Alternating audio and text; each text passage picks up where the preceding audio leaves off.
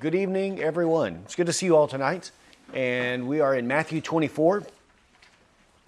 Matthew twenty-four.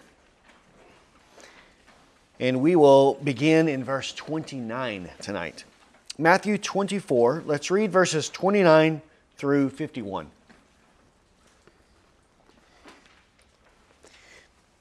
Matthew twenty-four twenty-nine says, "But immediately after the tribulation of those days, the sun will be darkened, and the moon will not give its light, and the stars will fall from the sky, and the powers of the heavens will be shaken. And then the sign of the Son of Man will appear in the sky, and then all the tribes of the earth will mourn, and they will see the Son of Man coming on the clouds of the sky with great uh, power and glory. And he will send forth his angels with a great trumpet, and they will gather together his elect from the four winds, from one end of the sky to the other. Now learn the parable from the fig tree. When its branches have already become tender and put forth its leaves, you know that summer is near. So you too, when you see all these things, recognize that he is near, right at the door. Truly I say to you, this generation will not pass away until all these things take place. Heaven and earth will pass away, but my words will not pass away. But of that day and hour no one knows, not even the angels of heaven, nor the Son, but the Father alone. For the coming of the Son of Man will be just like the days of Noah. For as in those days before the flood, they were eating and drinking, marrying and giving in marriage, until the day that Noah entered the ark. And they did not understand until the flood came and took them all away. So will the coming of the Son of Man be. Then there will be two men in the field. One will be taken and one left. And two women will be grinding at the mill. One will be taken and one will be left. Therefore be on alert, for you do not know which day your Lord is coming. Be sure of this, that if the head of the house had known at what time of the night the thief was coming, he would have been on the alert and would not have allowed his house to be broken into. For this reason you also must be ready, for the Son of Man is coming at an hour when you do not think he will. Who then is the faithful and sensible slave, whom his master put in charge of his household to give them their food at the proper time? Blessed is that slave whom his master finds so doing when he comes. Truly I say to you that he will put him in charge of all of his possessions. But if that evil slave says in his heart, 'My master is not coming for a long time,' and begins to beat his fellow slaves and eat and drink with drunkards, the master of that slave will come on a day when he does not expect him, and at an hour which he does not know, and will cut him in pieces and assign him a place with the hypocrites. In that place there will be weeping and gnashing of teeth." Let's pray. Heavenly Father, we thank you for your word, and Lord, we do pray that you help us, Lord, to understand, and that, Lord, you might give to us a greater faith, Lord, a greater knowledge of your will. Lord, help us to have great confidence and, Lord, in belief in the second coming of Christ. Lord, knowing that uh, our Lord and Savior Jesus Christ uh, is coming again, and that when he does, he will deliver his church and he will judge his enemies. Lord, we pray that we would be found as those sensible and wise slaves who are found doing the will of their master when he returns. And that, Lord, we would not be like the wicked slave who is out living in immorality and, Lord, doing those things that are contrary to your will. So, Father, we pray that we would be faithful and wise, that we would be true to you, and that, Lord, though we do not know the exact uh, moment that you will return, that we would always live in anticipation, Lord, always ready and hastening for the coming of our Lord and Savior Jesus Christ. So, Lord, teach us, uh, Lord, to persevere, to endure, to be faithful to you. And it is in Christ's name that we pray. Amen. All right, well, we are in this chapter, chapter twenty-four, where Jesus is teaching uh, on these two different topics. The first one being the destruction of Jerusalem uh, that he predicted uh, at the end of twenty-three and the beginning of twenty-four. Uh, which was the occasion for him uh, bringing up this discourse about uh, the destruction of Jerusalem and then the second coming. And then the second half of this is related to the second coming of Christ. And we remember that when the disciples asked this question, uh, they ask it as if these things are going to happen simultaneously, that the destruction of Jerusalem, uh, the destruction of the temple, and the second coming, they're anticipating that these are all going to happen at the same time. But the reality is that there's a great period of time between the destruction of Jerusalem and the second coming of Christ. From chapter uh, twenty-four, verse four to the, verse twenty-eight, he's dealt with the events surrounding the destruction of Jerusalem. And this was to prepare his disciples so that they would not be swept away in the judgment when it came upon that city, because God had determined to destroy those people in that city, and therefore he gave to his disciples and to the Christians warnings and signs by which they could see the coming desolation so that they would be out of there. And he told them, when you see these things taking place, that they need to flee. They need to run and get out of Judea so that they're not swept up with the judgment. Then in verse twenty-nine through the end of the chapter, well, really twenty-nine to thirty-one, he's dealing with the events of his second coming, right? When he returns again at his second coming, and then what are the implications of that? And how do we need to live now in light of the second coming of Christ? So that's how I take the chapter to divide. The first half dealing with the events that were immediate there to the disciples in the destruction of Jerusalem. And then the second part dealing with the second coming of Christ and then the implications of that in terms of our righteousness and our obedience to Christ. Okay? So we'll pick up tonight then in verse twenty-nine, where he is now dealing with the second coming, right? When he returns again. Verse twenty-nine says, "But immediately after the tribulation of those days, the sun will be darkened, and the moon will not give its light, and the stars will fall from the sky, and the powers of the heaven will be shaken."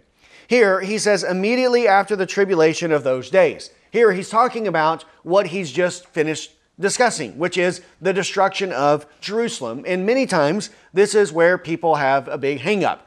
And they either want to put all of these events in the past, which is what the postmillennials do, or they want to put all these events in the future, which is what typically the uh, dispensationalists do. However, this term immediately does not necessitate that it happen a day after this, or even a week after this, or even a year after this.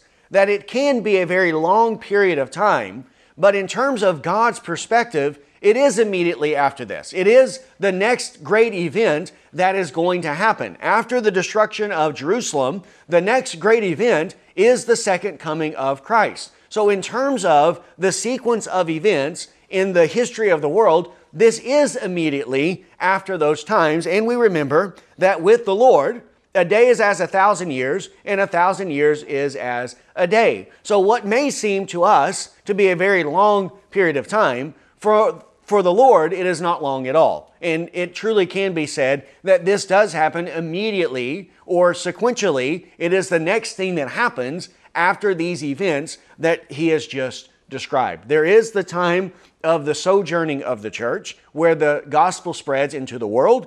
And we're in those last days right now. But how long have the last days been going on? Well, we're at two thousand years now, and we're still in the last days. Right? So the last days are already a period that at least spans two thousand years and counting. And yet it's still immediately after the tribulation of those days. If we look at Second Peter three, Second Peter three, we'll see that the Bible uses this type of terminology in order to make us aware, right? To make us aware and to keep us anticipating the second coming of Christ. Because if it said, oh, thousands of years after this, then will be the second coming, then what would people do? They'd say, oh, okay, it doesn't matter. We can live however we want. We don't have to be waiting for and hastening the coming day of the Lord.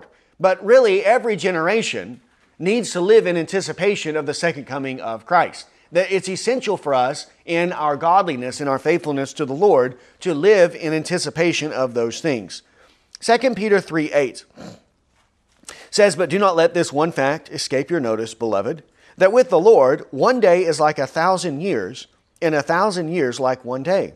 The Lord is not slow about his promises, as some count slowness, but is patient toward you, not wishing for any to perish, but for all to come to repentance." So the Lord is not slow in his promises, as some count slowness. We would count, count it slow. Oh, God is very slow in bringing these things about, the second coming of Christ. It's been thousands of years. But is it slow from the Lord's perspective? No. When a day is as a thousand years, and a thousand years is as a day, right? It is immediately in terms of the perspective of the Lord. Also, Psalm ninety, Psalm ninety, verse four.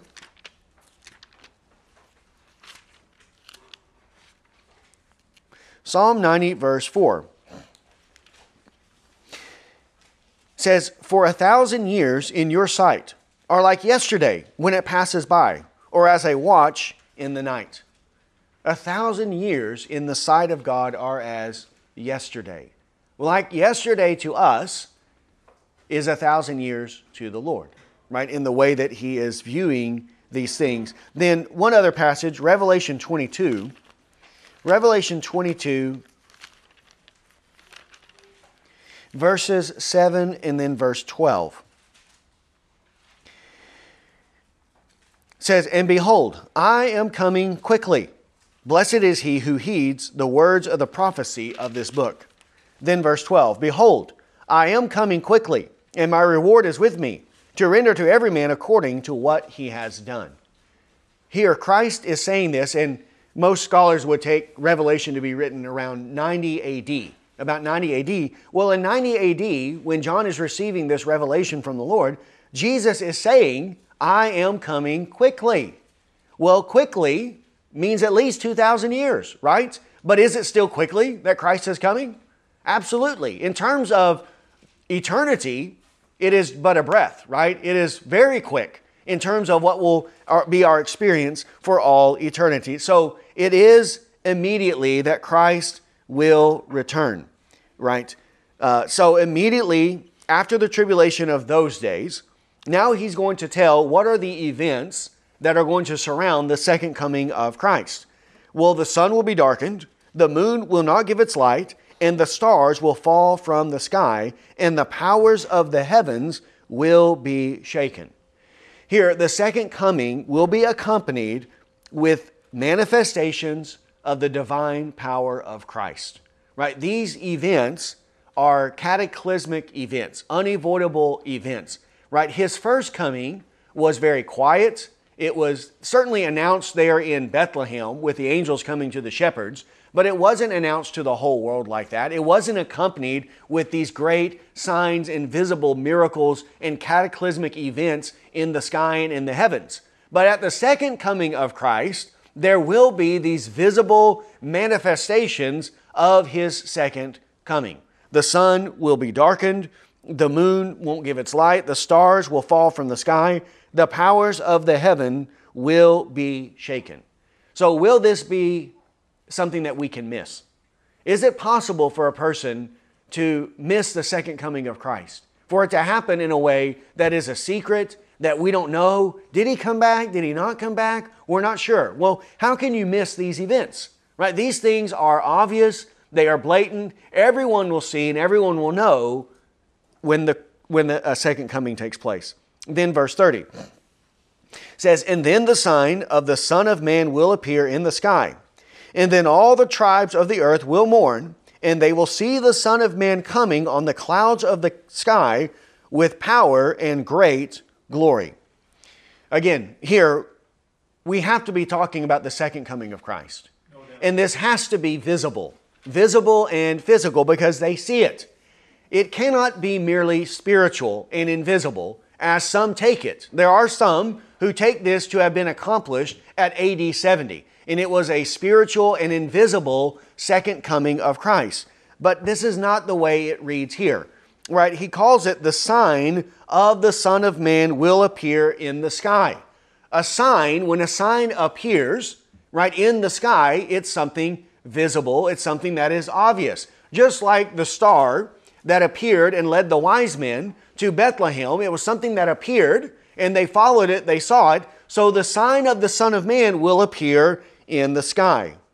And what is the sign of the Son of Man? Well, it is Him coming with the clouds with great glory, right? They will see Him, and when they see Him, it says, they will mourn over Him. When the tribes of the earth see Christ coming in the clouds with great power and glory, then they are going to mourn at His coming. Now, why are they mourning? Because of their sin, because the judgment of God is coming upon them, right? The messengers of God have gone to and fro in the world and preached to them, proclaimed to them the second coming of Christ, that there is a day of judgment, that we must all stand before the judgment seat of Christ. And most people mock and ridicule the messengers of God. They say, no, He's not coming back. What are you talking about? This is crazy. But now they are seeing it. But once He comes, it's too late.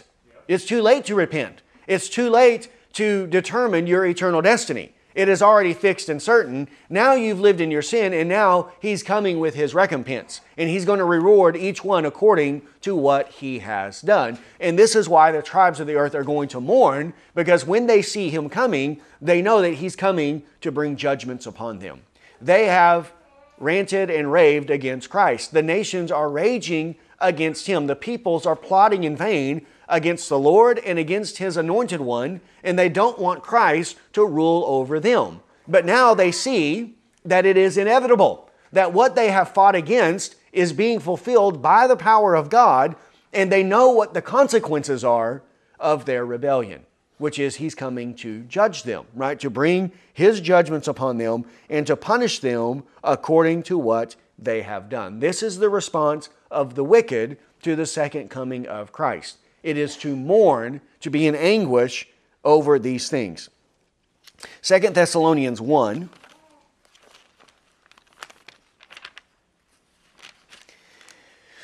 Second Thessalonians one, verses six to eight.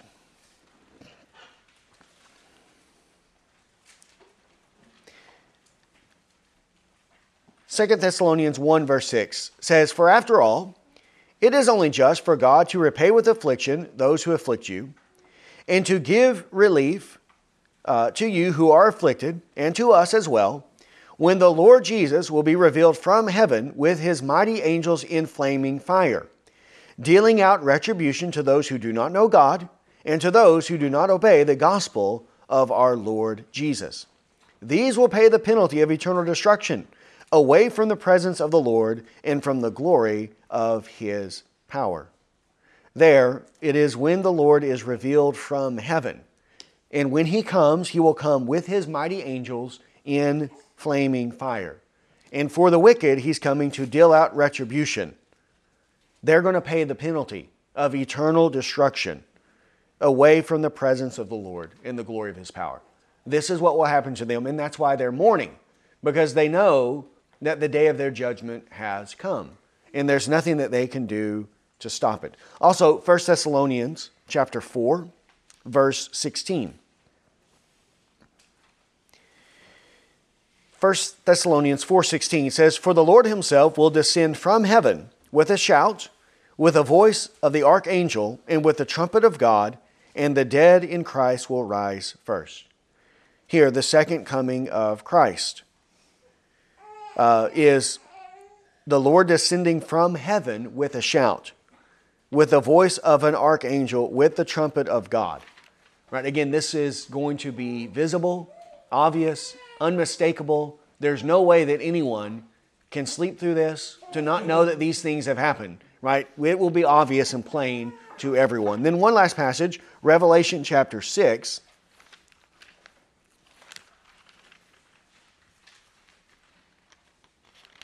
Revelation six, twelve, twelve to sixteen. Revelation six, twelve says, "I looked when He broke the sixth seal, and there was a great earthquake, and the sun became black as sackcloth, made of hair, and the whole moon became like blood.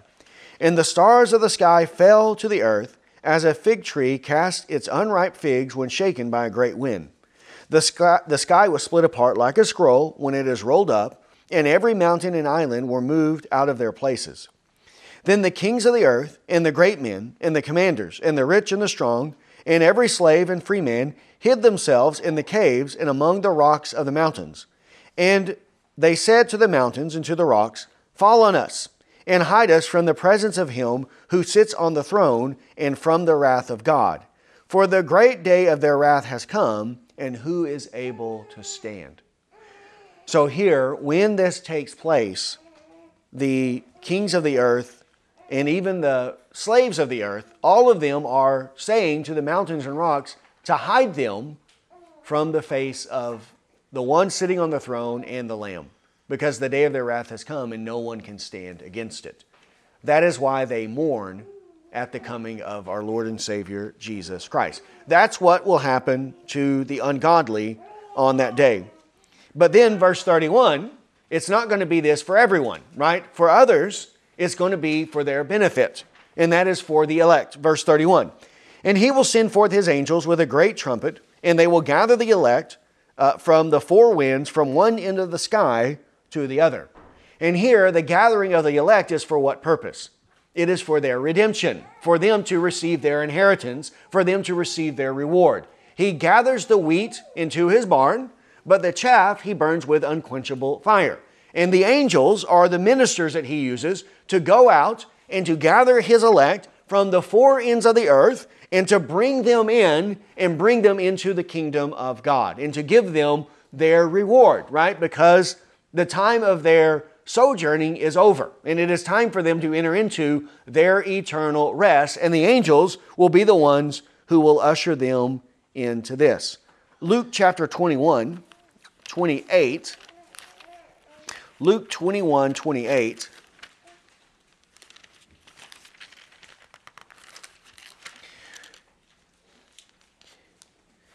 he says, but when you see these things begin to take place, straighten up and lift up your heads, because your redemption is drawing near. Right? And these things are, this is the correlating chapter in the Gospel of Luke. These, this is when you see the Son of Man coming in the clouds with great power and glory. Then you know the end has come and your redemption has arrived. Right? Your redemption, which is the redemption of our body. Right? The soul has been redeemed. We, ha in a sense, we have been redeemed, but we have not received yet the full manifestation of our salvation, of our redemption. We have it in the form of a deposit. We have the Holy Spirit as a pledge of what God is going to do in us, but He has not brought it to completion. But when Christ comes and we see Him as He is, then what will happen to us? We will be transformed and we will be like Him. Then our redemption will be complete because our bodies, our lowly bodies, will be transformed into His glorious body, like just like the body of Christ. And our redemption, the redemption of man, sinful man, will be brought to its completion at that time. So for the elect, is the coming of Christ something for them to mourn about? No, they're rejoicing, right? It's a day of great rejoicing, right? This is what they've been longing for, looking for all of their life, right? To be with the Lord. This is why the Apostle Paul says, to be absent from the body is to be present with the Lord. And he greatly desires to be absent and to put away this present body and to go and be with the Lord. So this is what awaits for the children of God, for the elect, their redemption, their salvation. But for the reprobate, for the wicked, it will be their punishment. Okay, their punishment. So for the one, it's for their good. For the other, it is for their judgment. Then verse thirty-two. Now, learn the parable from the fig tree. When its branches have already become tender and put forth its leaves, you know that the summer is near. So you too, when you see all of these things, recognize that he is near, right at the door. Truly I say to you, this generation will not pass away until all these things take place. Heaven and earth will pass away, but my words will not pass away. Here, he uses the example of the fig tree, the parable of the fig tree, or an illustration from the fig tree. When you look at the fig tree and you see that its branches are becoming tender, that it begins to put forth its leaves, right? During the winter, the trees become dormant. They shed their leaves. They have the appearance of being dead. But then when the spring and the summer is coming, the signs of life begin to appear in the tree again, right? They become tender. They put forth their leaves, and you know that winter is almost over and the summer is drawing near. It is a sign that indicates the coming of a new season. And so it is also with the coming of the Son of Man, right? There is a new season, right? Currently, this present life is like the wintertime for us. But the summer, when things are alive and there's vitality and thriving, that is just around the corner, right? It is there on the horizon. And when we see these things begin to take place, then we know that he is right there at the door, right? That he is going to come very quickly. Recognize, he says, he is near. He is right at the door, right? He's not far off, but he's right there. And he's fixing to open up the door. And then we're going to enter into our eternal blessed dwelling place. So when we see all of these things, And these things are the intensity, the intensifying of the sufferings of the church, the judgments of God that are being poured out upon the world. When we see these things happening, these are reminders to us that the Son of Man, our Lord Jesus Christ, is coming quickly. And for us to lift up our heads because our redemption is drawing near. To not be despondent, to not be discouraged, to not think that God will fail us and not fulfill His promises. No, He says you shouldn't be like this, but rather when you see these things happening, it is an evidence that He is right there and He will be here soon. So lift up your head and know that your redemption has almost come to its conclusion. First Thessalonians five.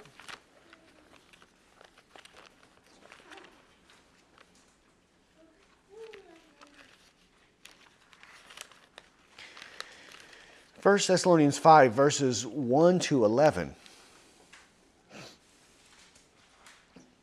And we have reference First and Second Thessalonians frequently during our study of Matthew twenty-four because they deal a lot with the second coming of Christ, the coming of the Lord.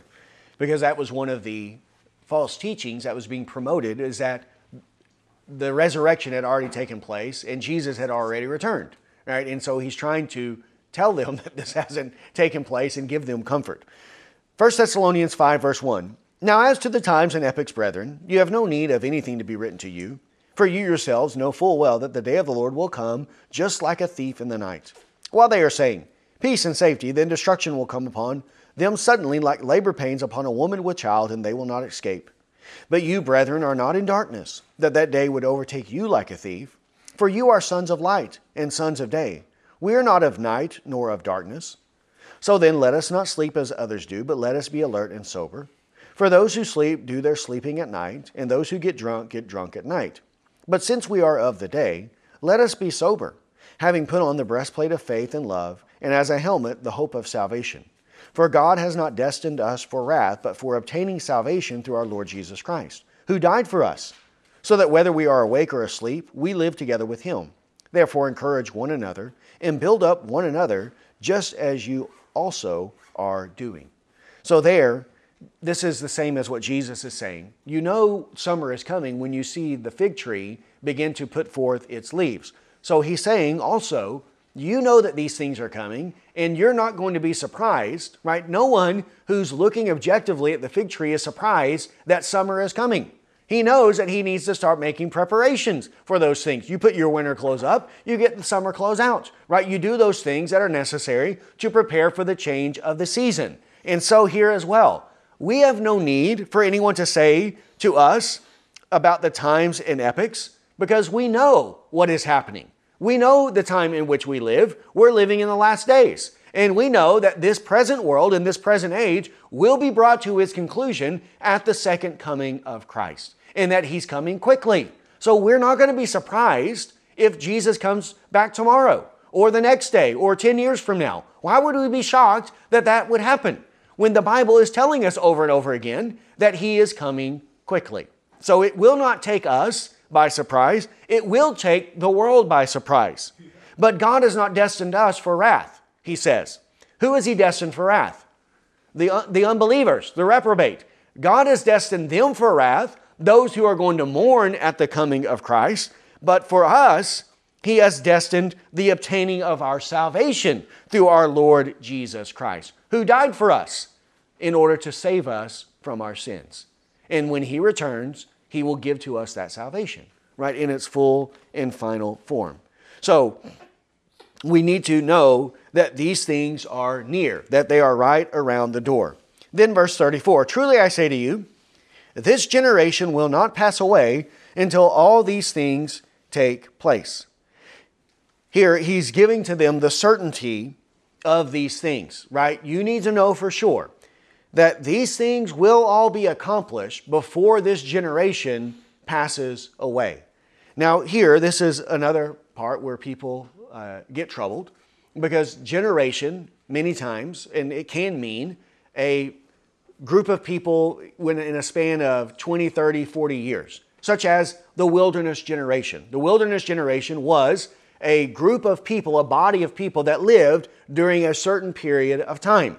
And when Jesus says this generation will not pass away, if you take this generation to mean the generation of the disciples, then you have to conclude that all of the events that are described in chapter twenty-four, all of them must take place in their lifetime before they pass away. And that's why some people will take the second coming of Christ to have already occurred before the end of that generation, before the end of the generation of the disciples. However, I think the better interpretation is that this term for generation, it can be used of a group of people uh, for a period of time of twenty to thirty years, but it also can be used more broadly to refer to a group of people in an age of the earth, right? Like the last days. We are living in the last days. That is the period of time. And the generation of the last days is the generation in which we live. That spans from the first coming to the second coming of Christ. And that generation, the generation of the last days, that generation will not pass away until all of these things are accomplished. And I think that's the better way to take it. Just as last days don't have to mean just a single day or a, a couple of days, three or four days, or an age, you know, can mean a very long period of time, or immediately or quickly can refer to thousands of years. So generation can also be used in this way, to talk about a group of people or a body of people over a long period of time, more than just twenty or thirty years, but spanning from the first coming of Christ until the second coming of Christ. And in that sense, the disciples lived during this generation, but who else lives in this generation? We do. And as long as the world continues as it is, every generation will live in this generation. And this generation will be brought to its end at the second coming of Christ. Meaning, this present age will not pass away until everything that Christ has predicted will be accomplished. And then it will come to its conclusion at the second coming of Christ. That is when it will pass away. A couple of examples where this term generation is, I think, used more broadly. First, Deuteronomy thirty-two.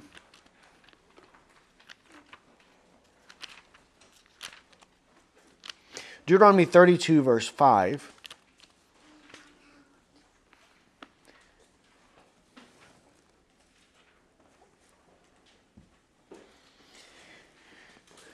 Deuteronomy thirty-two five says, "They have acted corruptly toward him. They are not his children because of their defect, but are a perverse and crooked generation." Here, he's saying that these people, the children of Israel, they are a perverse and crooked generation. Now, we might say, well, yes, but Moses is applying that to his own generation, right? This is what they are. But notice in Acts chapter two, the apostle says the same thing is true about his generation, right? Because he's using it to describe wicked people, right? They are a crooked and a perverse generation, or a crooked and perverse people. Acts chapter two, verse forty. "And with many other words, he solemnly testified and kept exhorting them, saying, be saved from this perverse generation." And if you have a footnote there, or you, yours may be in quotations there, and then if you have footnotes, you'll notice that it references Deuteronomy thirty-two five. So that generation that Moses is talking about, that is crooked and perverse, that generation has continued and is still on the earth during the days of the apostle, because it is descriptive of the wicked. They are a perverse and a crooked generation. And then also Philippians chapter two. Philippians two, fourteen and fifteen.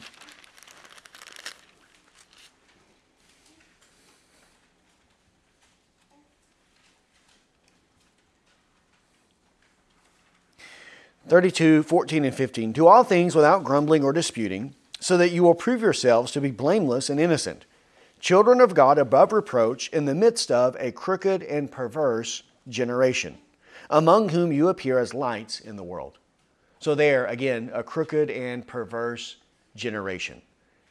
So I think the best way is that this is describing uh, the present age, right? The present, the group of people alive from the first and second coming of, of Christ is this generation, and that this generation will not pass away until all of these things have been accomplished by Christ. Because if it is, again, referring to that specific generation of the disciples, then everything listed here has to be accomplished during their lifetime. But has, did Christ appear in this way during their lifetime? No, of course not. And that's why they say, well, then it's spiritual. It's invisible and spiritual. But that doesn't make sense either. So I think the best way is to take generation to be referring to the body of people in between the first and second coming of Christ. Then verse thirty-five, heaven and earth will pass away, but my words will not pass away. Here he's giving to them the certainty, the surety of what it is that he is saying. Right? Don't think that the second coming and the judgment that follows, don't think that these things will not come to pass. They are going to happen, right? And you need to be sure and certain that they're going to happen. Yep. And we know that they're going to happen because who has said that they're going to happen? Christ. Christ has. His word has confirmed the reality of these events. He has predicted them. This is what is going to happen. And how sure and certain is the word of Christ? Well, here, heaven and earth will pass away before His word passes away. His word is more certain, more sure, more stable than the heavens and the earth. The heavens and the earth are more sure and stable than us because we will live and we will die, but the heavens and earth will remain and they will continue into the next generation and into the next and into the next and into the next. But the word of Christ is even more sure and stable than the heavens and earth. They will pass away, but not His word. His word will never pass away. So should we believe in the second coming of Christ? Should we have confidence that this is going to happen and that He is going to judge the world and He is going to reward His people whenever He returns? Yes, we need to have confidence in this so that we live according to its truth. These are the promises of God. The promises of God that are given to us in Scripture, they call for us to believe in them and then to live in obedience to these promises. They have obedience that is accompanying the promise. And what is the obedience that we need that accompanies the promise of the second coming of Christ? Endurance, right? Perseverance, faithfulness, right? To lift up your head, to not be despondent, but to know for certain that Christ will return. And when He does, He will judge the wicked and He will reward His people. He will deliver them from all of their affliction. So should we give up? Should we forsake Him? Should we turn back? Should we put our hands to the plow and say, it's too hard. I'm going to turn back and just go and live with the world. Because, you know, maybe He's not going to come back. Maybe He's not going to judge the world. No, He's saying, don't believe that. And false teachers are going to try to convince us He's not coming back. We don't have anything to worry about, is what they're going to say, but we cannot listen to these things. Second Thessalonians two.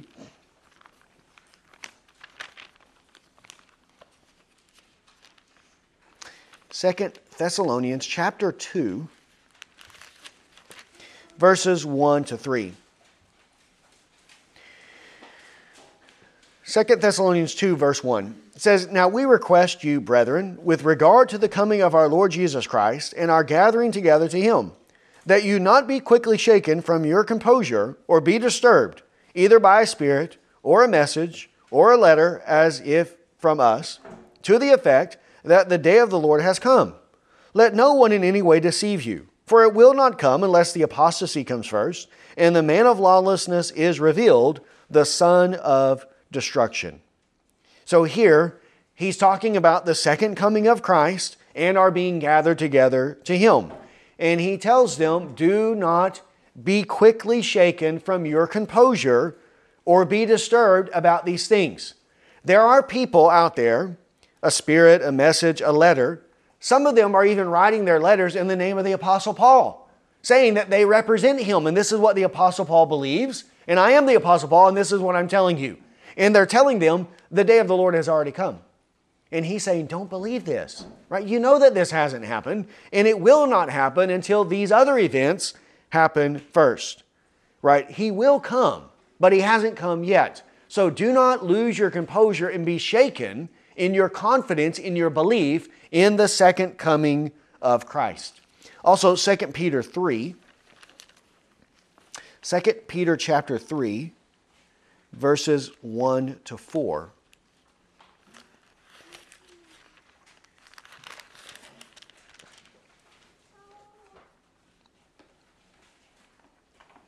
Second Peter three, verse one. This is now, beloved, the second letter I am writing to you, in which I am stirring up your sincere mind by way of reminder, that you should remember the word spoken beforehand by the holy prophets, and the commandment of the Lord and Savior spoken by your apostles. Know this, first of all, that in the last days mockers will come with their mocking, following after their own lust, and saying, where is the promise of his coming? For ever since the fathers fell asleep, all continue just as it was from the beginning of creation. So there, he's telling them, right, don't forget the doctrines, the words that were given to you by your apostles, right, the commandment of the Lord and his apostles. They taught you about the second coming of Christ. Isn't that what Jesus is doing here? Isn't this the command from the Lord? The very words of Christ record this, and then his apostles reaffirm these things, reiterate them over and over and over again. But people are going to come in the last days. And when do we live? We live in the last days. And these mockers will arise with their mocking, following their own lust. Right? What is driving them to deny the second coming of Christ? It is their own lust, their desire to sin. Right? In this case, and this is typically the case, a person's morality, or in this case immorality, is determining their doctrine. Their desire for sin determines what they believe. So they're not honest, they're not sincere, they're not objective, they don't care about the truth. They have a desire to sin, and then they will create doctrines, they'll create a body of doctrine to accommodate their sin. And what doctrine is more terrifying to the sins of man than the second coming of Christ? And so they want to get rid of it. And they say it's not going to happen. Everything has continued as it was since the very beginning of creation. Where is his coming? Where is it at? So they're attacking here specifically the second coming of Christ and the day of judgment. And he's telling them, don't believe them. Don't believe these kinds of people. And how sure and certain is the second coming of Christ? Heaven and earth will pass away, but my word will not pass away. And this word is just given concerning the second coming of Christ. Every word of God proves true. It says in Proverbs chapter thirty, verse five. Then verse thirty-six. But of that day and hour, no one knows, not even the angels of heaven, nor the Son, but the Father alone. For the coming of the Son of Man will be just like the days of Noah. For as in those days before the flood, they were eating and drinking, marrying and giving in marriage, until the day that Noah entered the ark. And they did not understand until the flood came and took them all away. So will the coming of the Son of Man be. Then there will be two men in the field, one will be taken and one will be left. Two women will be grinding at the mill, one will be taken and the other left. Here, the event is certain. It is fixed. The second coming of Christ. The timing of it, though, is unknown, right? And that's what Jesus says here. The exact day, the exact hour, no one knows. No one knows the exact day. No one can say on March twenty-fourth, twenty forty-five, at twelve fifteen p m, Jesus Christ is going to return. That is when it's going to happen. No one can say that because no one knows the exact day and no one knows the exact hour or the exact minute in which Christ will return. Now, will it happen on a day? It will happen on a day, and will it happen at a certain time in that day? There will be a time in that day when everything is normal, just like every other day that has preceded it, and then all of a sudden, right, in a moment, Christ will appear from heaven, and it will happen like that. And he says, no one knows the day or the hour. So if anyone says that they know, then we know for certain. If they say they know, we know. And what do we know about them? They're liars. We know they're not telling the truth, right? That should be the first sign that this person is a liar. Why would I listen to them if they're telling me they know the day or the hour? Right? But people, they'll do this. They do one of two things. They either deny the second coming of Christ, or they claim to know the exact day and hour of His coming. In either way, the result is always the same. You can live it up.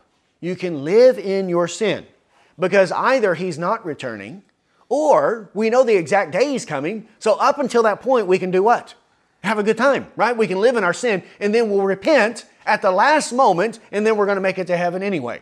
This is what people want to do. And that's why they'll either deny the second coming, or they'll say, we know that it's going to, it's going to be this day. It's way in the future, so we don't have to worry about it. We can live however we please. Isn't that what the slave does in the parable given here at the end? He, he doesn't know what time his master is coming. Had he known what time his master is coming, he wouldn't have been drinking. He wouldn't have been beating his fellow slaves. He wouldn't have been sleeping and having a good time. But, but he thinks, my master is delayed. Right, I have time to goof off. I can live like this without his notice. And then before he comes, I'll go out and work. And then when he comes, he'll think, oh, look at this faithful slave. He's been working hard the whole time. Right, he was working when I left. He's working when I got back. But in between, he was off, goofing off, having a good time. Now, what is wrong with this line of thinking? But it puts them in control instead of God. But Christ knows what we're doing all the time, right? It's not like we can escape His gaze at any time of the day, right? He always knows what we are doing. But this is the way people are. But according to God, according to God's perfect wisdom, His perfect design and plan, the event is given to us with certainty. So certain that heaven and earth will pass away, but His word will not pass away. But then the precise timing of it is unknown. So what is the conclusion that we should draw? What is the implication or the application from the way that this doctrine comes to us? It's to always be ready. That's the way the faithful, wise slave lives. He says, I know my master is coming, but I don't know the exact time of his coming. So I want to be ready. I want to be faithful so that it doesn't matter. If he comes at one o'clock, he'll find me doing his will. If he comes at three o'clock, he'll find me doing his will. If he comes at five o'clock, he'll find me doing his will. If we're doing the will of the master, it doesn't matter what day he comes, because he will find us doing his will. And this is why Jesus teaches us the certainty of his second coming, but not the precise timing. He does it for our benefit, for our good, so that we're always prepared and we're always living, anticipating the second coming of Christ. But this element of uncertainty is there, not knowing the exact time, to keep us always anticipating and to keep us always being faithful so that when He does come, we will be ready. Now here in verse thirty-six, He says, no one knows. No man knows, right? So there's no man on earth that knows the second coming of Christ. Jesus did not reveal this to any of His prophets and to any of His apostles. Now, if He didn't reveal it to them, then why would He reveal it to someone today? He won't. Also, His angels, not even the angels know the exact day and hour of the second coming of Christ. And His angels are His messengers, His servants. He makes His angels, His messengers, flames of fire. They are the ones sent out to render service to us. Well, in their rendering of service to us is one of the services, ministries, that the angels perform for us is to give us secret insight into the day and the hour of the second coming of Christ. No, because God hasn't revealed it to them, they don't know.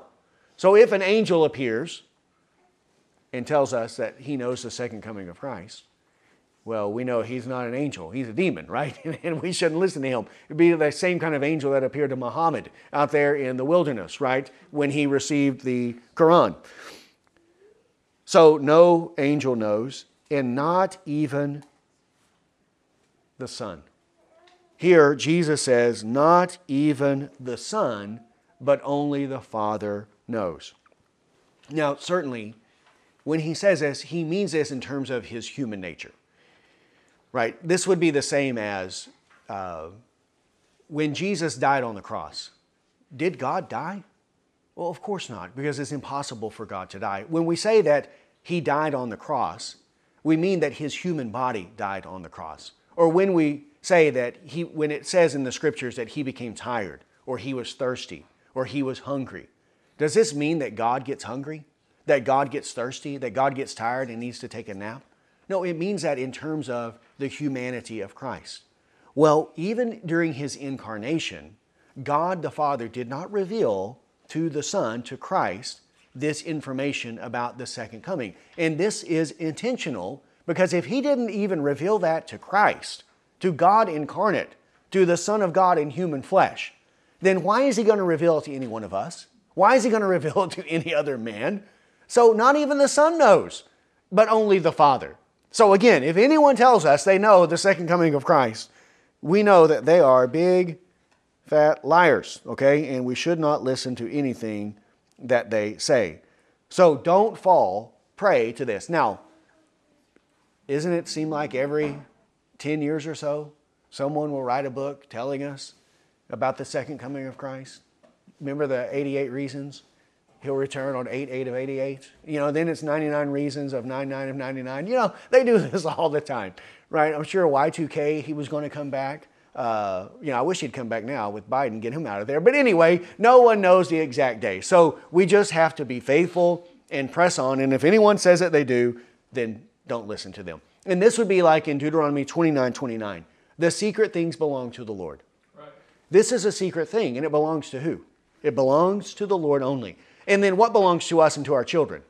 Those things that are revealed, that are here in the Word of God. And there's plenty in the Word of God to occupy our time without giving ourselves to vain curiosity. And that is what this is. Vain curiosity and speculations that lead to the ruin of the hearers. So we should not dabble in those things, speculate about those things, nor listen to those who give themselves to these kinds of specul- uh, speculations. Verse thirty-seven says, "The coming of the Son of Man will be just like the days of Noah.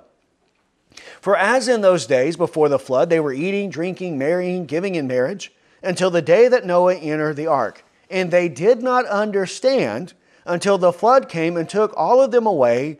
So will be the coming of the Son of Man." Here, there is a correlation between the days of Noah and the days of the second coming.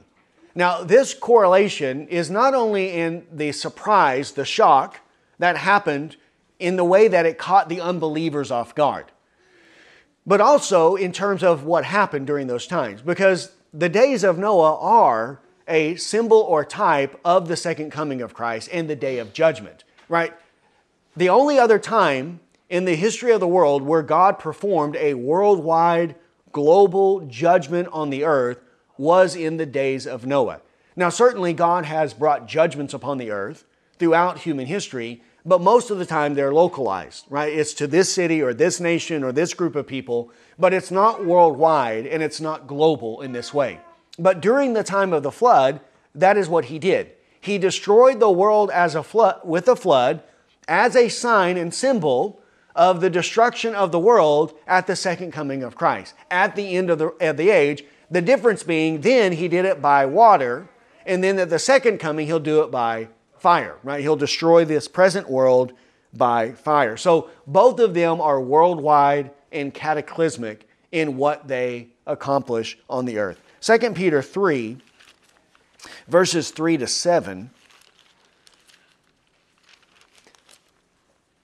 show this. So there is this correlation between the judgment that took place during the days of Noah and then the judgment that will take place during the time of Christ, being that it is universal and it is worldwide.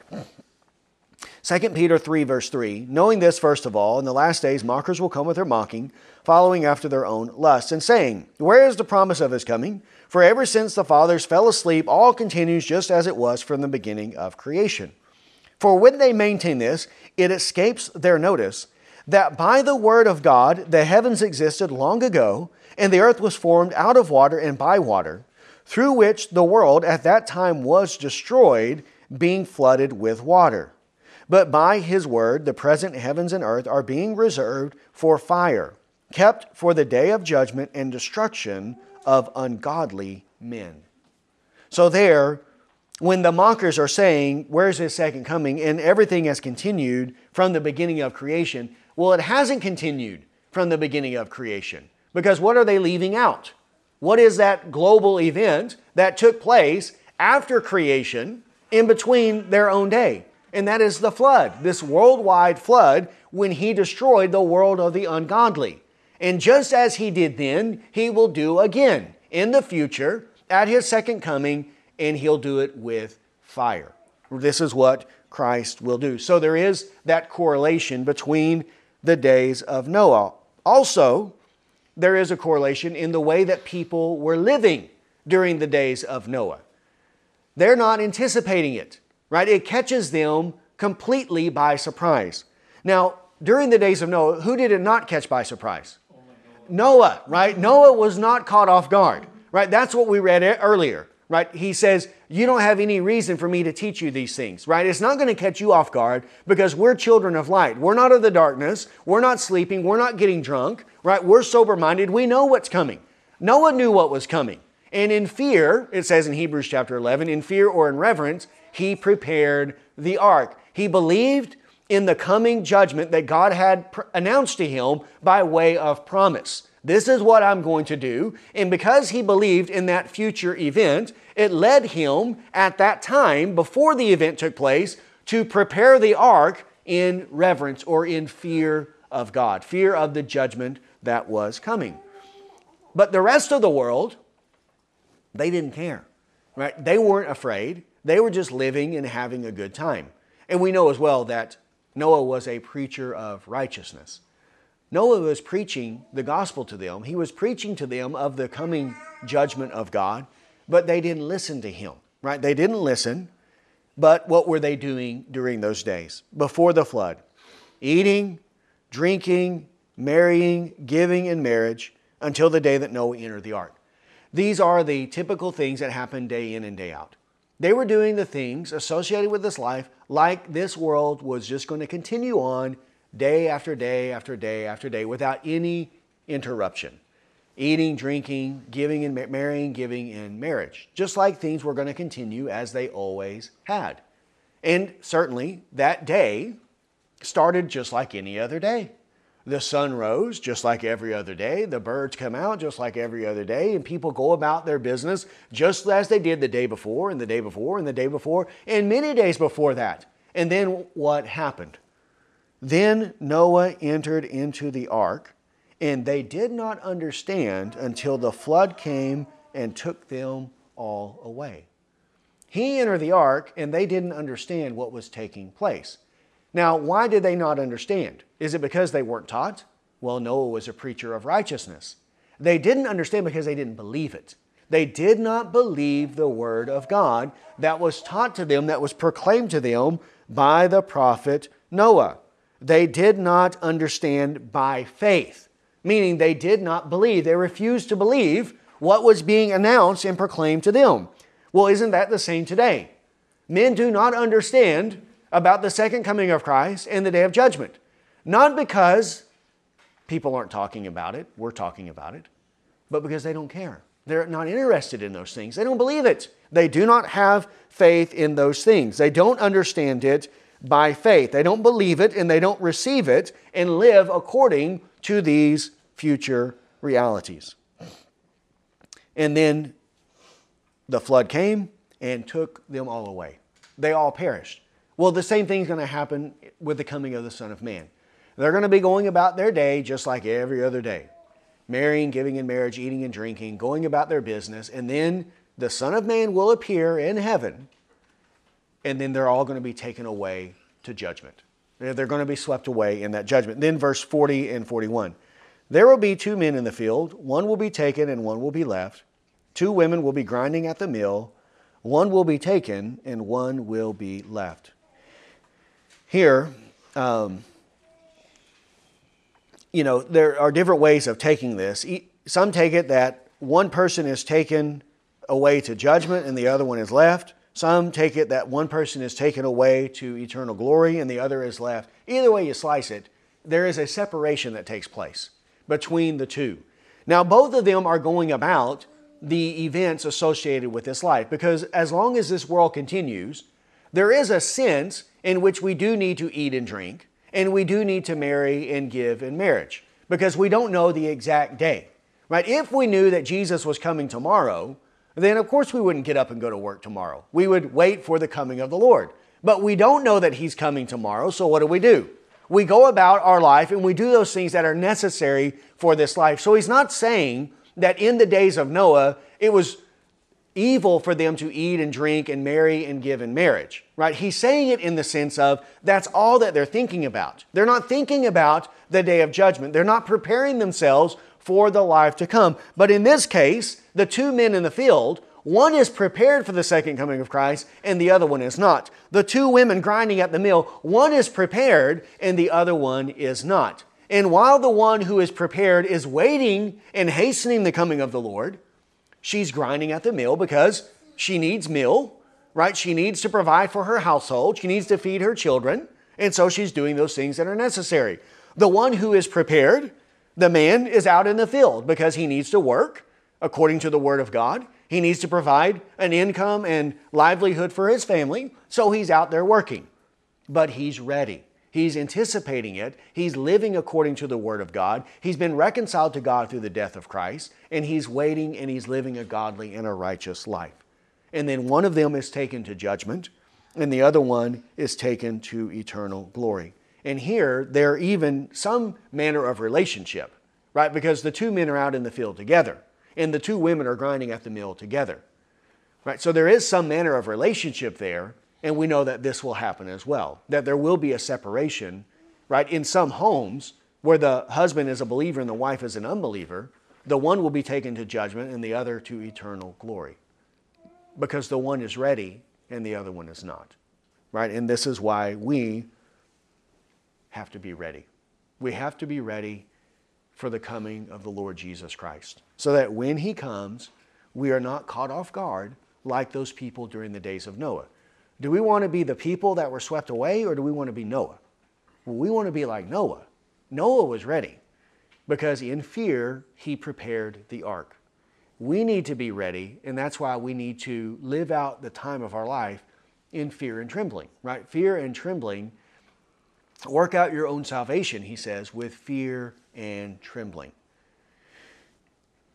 This is the way that we need to live, right? Live a godly life, trust in Christ, do the will of God, so that whether Christ comes today or tomorrow, or if it's ten years from now, or if it's fifty years from now, and we're still alive, we're ready for the coming of Christ, okay? So that's the way, and then that's what he will talk about beginning then in verse forty-two, and then going into chapter twenty-five as well. So let us then live in that way.